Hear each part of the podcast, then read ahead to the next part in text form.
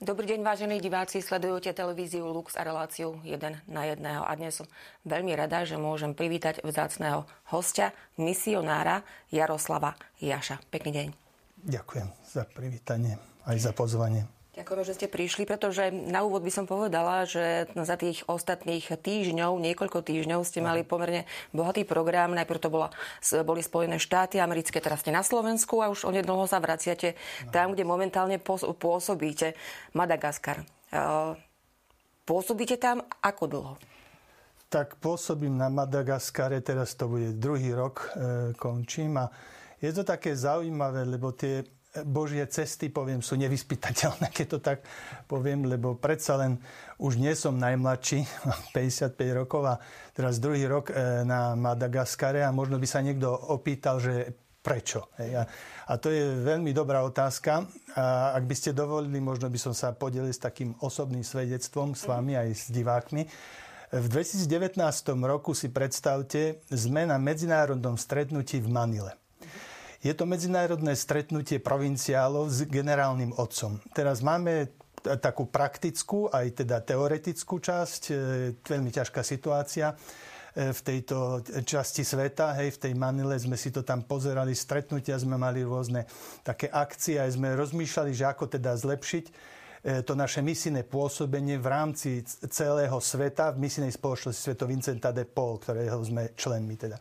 A pár dní pred zakončením tohto stretnutia svet, teda generálny otec e, si ma e, zavolal a hovorí Jaroslav, 2019 rok. Hovorí mi, e, by som ťa chcel poprosiť, či by si nebol taký láskavý, že ma sprevádzať na, na oficiálnej návšteve na Madagaskar v 2019 roku. A vtedy tam mal sodov okolností prísť aj Svetý Otec. Som sa tak pozrel na ňo a hovoril, myslíš to vážne? Keď teda takto to myslíš, tak dobre, ideme na vec. No a si predstavte, že teraz v septembri sedíme v lietadle, to bolo z Ríma do Paríža a z Paríža potom priamy let bol na Madagaskar. Modlím sa breviár. No a to, to bolo akože super, akože veľmi zaujímavé, že také vnútorné, veľmi niečo pozitívne. Hej, to, teraz to vidím, že to bolo e, volanie pána, že daj sa k dispozícii na, na misie. Hej, to, to bolo veľmi silné, veľmi konkrétne aj som sa tak trošku zľakol, ale zase do, dobre, ako som to tak vnútorne precítil.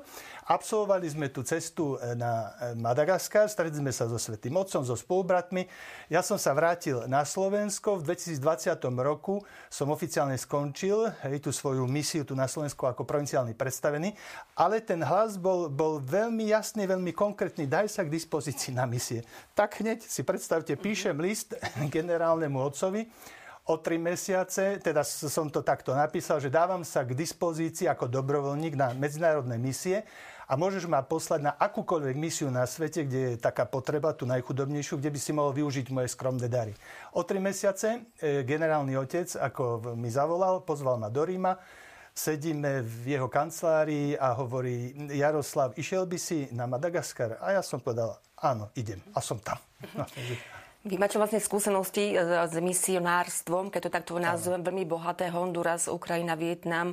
Prečo je, alebo bolo a je stále pre vás dôležité byť ako kňaz misionárom? Áno, toto je veľmi dobrá otázka a viete, e, takto by som to povedal, že e, človek nemôže si, si niečo len tak sám privlastniť. Že aj to, to misionárske povolanie je to Božia milosť. A Pán Boh nepovoláva raz, ale vlastne každý deň sa musíme nejako tak rozhodnúť, hej, alebo chceme sa rozhodnúť. A, a v mojom prípade aj ja sa teda rozhodujem, že hovorím Bohu to áno. Takže e, toto vidím ako veľkú Božiu milosť a ak by som tak spätne mohol sa pozrieť na svoj život mnoho rokov dozadu, už skoro 30 rokov, e, tak to bolo prakticky po druhom ročníku, keď som sa teda ešte hlásil do arcidiecezy Košickej, pôvodne ako diecezný kňaz. A tam teda pán ma e, tak povolal k tej misijnej činnosti a do dnešného dňa ma povoláva. Hej, takže takto asi.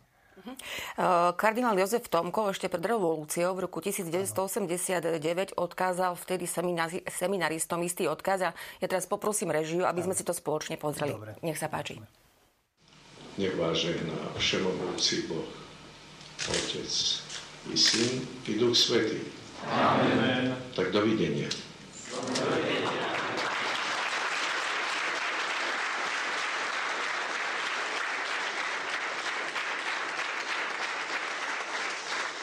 Čakám vás tiež aspoň niekoho do misie.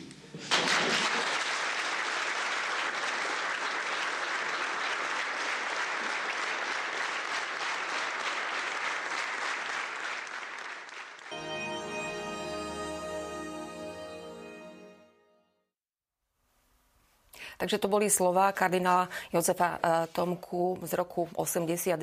Eh, boli ste, alebo Zažili ste tieto slova, ale e, boli dôležité pri vašom rozhodovaní, alebo ako ste ich vnímali? Áno, myslím si, že to bolo veľmi dôležité, bo dovolím si povedať, že aj kľúčové, lebo do okolností teda som tam bol. Aj keď som sa teda rozhodol pre misijnú činnosť v rámci misijnej spoločnosti Sveto Vincenta de Paul, ale stále ako to, to pozvanie otca kardinála, to som aj mal v pamäti a myslím si, že svojím spôsobom to tiež prispelo k tomu, že som sa teda v konečnom dôsledku rozhodol aj pre tie medzinárodné misie. Mhm. Vnímali to aj vtedy. Bolo to tak tesne pred revolúciou. Seminaristi, vaši kolegovia tak, že, že zavažilo pri ich ďalšom rozhodovaní práve táto výzva? To vám tak neviem povedať, pani redaktorka, ale ak by som to za seba mohol nejako vyjadriť, e, tak tiež si spomínam, e, to je ten 89. rok, aj pre mňa taký tiež kľúčový kedy generálny otec ešte napísal takú oficiálnu výzvu na misie v rámci teda misijnej spoločnosti. To bolo, bol ten čas taký, aký bol, hej, ten 89. rok, také úžasné, zaujímavé zmeny. Ale aj my, ako misijná spoločnosť, sme boli otvorení vlastne už pre tie medzinárodné misie, lebo dovtedy sme boli v rámci tej podzemnej církvy, by som to takto povedal, oficiálne misijná spoločnosť neexistovala. No a vtedy, keď Prvýkrát e, generálny otec napísal misijnú výzvu pre všetkých kňazov misijných z celého sveta, aj pre Slovákov, aj pre e, vtedajšieho diakona Jaroslava Jašu. keď si to teraz tak spätne uvedomujem, keď som ja čítal ten list, to bolo ďalšie akože povolanie doslova. Tak ma to nadchlo, že tiež som ten, e, ten list napísal, aj čakal som teda na tú odpoveď a sodov okolností to bolo také zaujímavé, lebo bolo viac ponúk. Okrem iného bola aj tá Bolívia. No a teraz ešte vtedajší 89. rok, že opíšte tú svoju situáciu a ja teraz 195 cm, hej, 95 kg športový typ, hej, že ako takto som mu to tam všetko aj v tej svojej naivite, ale v takej jednoduchosti napísal. A skutočne generálny otec napísal potom predstavenému nášmu akože list, kde teda hovorí, áno, ten Jaroslav Jašo by mohol ísť do tej Bolívie. Len e, predstavený momentálne na Slovensku vtedajší ma nepustil a myslím si, že dobre urobil, lebo to nebola jednoduchá misia, aj tie začiatky tiež v Bolívii, potom ako som sa dozvedel, neboli jednoduché pre tých misionárov tiež. No. Takže... Teraz mi napadla otázka, lebo 80, po, po revolúcii v 89. sa tak povediac otvorili hranice, nielen pre nás e, občanov veriacich, ale teda pre kňazov, ktorí vychádzali z tej podzemnej cirkvi. E, a práve v súvislosti s tými misiami e, tá možnosť cestovať a pomáhať, cítili ste také nadšenie alebo taký Áno, entuziasmus? To, to bolo akože úžasné, to bolo niečo úžasné. Ja si ešte spomínam, sme boli ako bohoslovci, vtedy sme už aj mali pred týmto stretnutie medzinárodné európske e, misionárov prakticky. A ešte sme išli so Škodovkou 4 rýchlosti 120 sme prešli celú Európu. Vtedy sme sa zastavili aj v Rakúsku, kde boli naši spolubratia. Tiež na misiách tajne ušli, tam dlhé roky boli, nemohli sa spojiť so Slovenskom. Keď nás videli od radosti, plakali, že to bolo také dojímavé a to všetko akože e, formovalo ten náš misijný duch potom. Uh-huh. Uh, ako majú reagovať kňazi, a možno nielen oni, ale aj lajíci, uh-huh. na takéto pozvanie dnes po tých 34 rokoch od revolúcie? Pani redaktorka, toto je vynikajúca otázka, ktorú by si mala e, katolická církev aj diecezní kňazi ako stále klásť, lebo my sme e, misijná církev. Hej? To, to Ježišovo, chodte do celého sveta, učte všetky národy, krstite ich v mene Otca i Syna i Ducha Svetého a naučte ich zachovať všetko, čo sa vám prikázal. To je stále aktuálne a bude aktuálne až do konca čas. A myslím si, že vo veľkej miere je to aktuálne aj pre diecezných kňazov. Áno, máme misie na Slovensku, je veľmi veľa potrieb, ale myslím si, že kňazi, mladí kňazi, alebo teda aj v staršom veku, ak sú dobre na tom fyzicky, kondične, zdatní, hej, že ne, nemali by sa báť, ako odpovedať na to volanie. Pán volá na misie a ísť na nejaký čas, na pár mesiacov, možno na pár rokov a keby sa vrátili naspäť, potom úplne inak e, vidia svet. No, to je moja skúsenosť osobná a to je úžasné. Aj potom vidieť tú univerzalitu katolickej cirkvi. Myslíte si, že v súčasnosti uh, mladí seminaristi a vôbec mladí ľudia uh, vnímajú dôležitosť misií? Tak dúfajme, dúfajme, že v tých seminároch ich nejakým spôsobom pripravujú aj učia o tých misiách ale dovolím si tak skromne podotknúť, že máme značné rezervy. Myslím si, že by sme mohli viac o tých misiách rozprávať.